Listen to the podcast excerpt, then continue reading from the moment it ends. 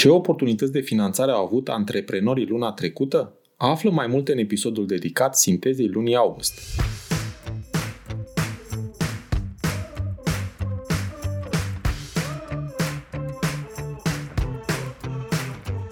Te salut și bine te-am găsit la Smart Podcast, primul podcast din România dedicat finanțării afacerilor.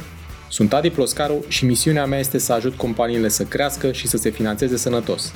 În acest podcast stau de vorbă cu antreprenori și finanțatori remarcabili care împărtășesc din experiențele proprii pentru a te ajuta să-ți crești sănătos afacerea.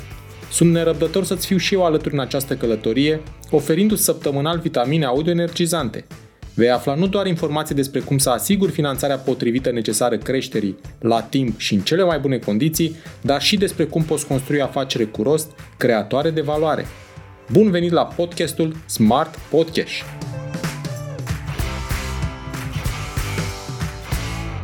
Încep cu finanțări punctuale, pe care companiile le-au atras de la grupuri de business angels sau fonduri de investiții. Banca ta, o platformă online de comparare a serviciilor bancare din România, și ThinkOut, o platformă românească de analiză și planificare de cash flow, au atras finanțări de 180.000 de euro fiecare. Este posibil ca cei de la ThinkOut să fie atras finanțarea mai devreme de august, însă la mine acum a ajuns informație. FameUp, un marketplace local de influenceri, a obținut 2,5 milioane de euro, iar Restart Energy On, unul dintre cei mai mari furnizori independenți de energie electrică și gaze naturale de pe piața românească, a anunțat încheierea unei runde private de investiții în valoare de 21 de milioane de euro. Bani sunt și se caută afaceri cu potențial ridicat de creștere accelerată. La Bursa de Valori București, Bitsoft, dezvoltator de software dedicat industriei Horeca, a listat obligațiuni de 1,5 milioane de euro, deci avem un pic de mișcare și aici. Plățile la măsura 2, grantul pentru capital de lucru, au accelerat luna trecută, așa că este posibil ca bugetul mutat de la măsura 3 să se fie puizat. Mai sunt totuși câteva mii de cereri aprobate care așteaptă încă buget. Schema de ajutor de stat pentru Horeca se află în etapa de analiză a solicitărilor primite. Deja antreprenorii primesc răspunsul la cereri, partea mai puțin plăcută fiind că pentru cele mai multe dintre cele analizate se solicită clarificări. Asta spune multe despre cât de clară și simplă a fost toată procedura de aplicare.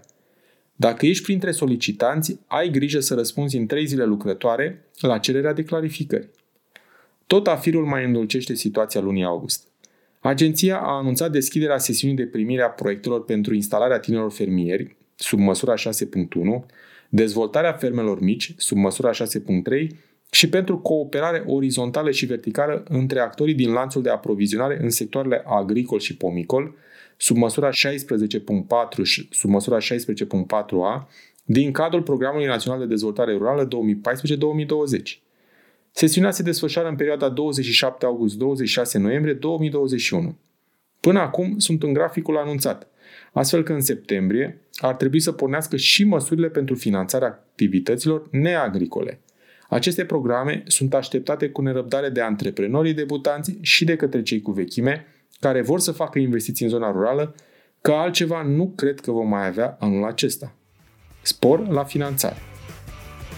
Îți mulțumesc pentru că asculti Smart Podcast, un podcast despre finanțare cu rost pentru afaceri prospere. Te invit să urmărești în continuare episoadele pregătite pentru tine și afacerea ta, să dai share și altor antreprenori dornici de creștere sănătoasă – nu uita să dai subscribe pentru a fi anunțat când poți asculta un nou episod despre finanțarea afacerii. Hai să creștem împreună chiar aici la podcastul Smart Podcast.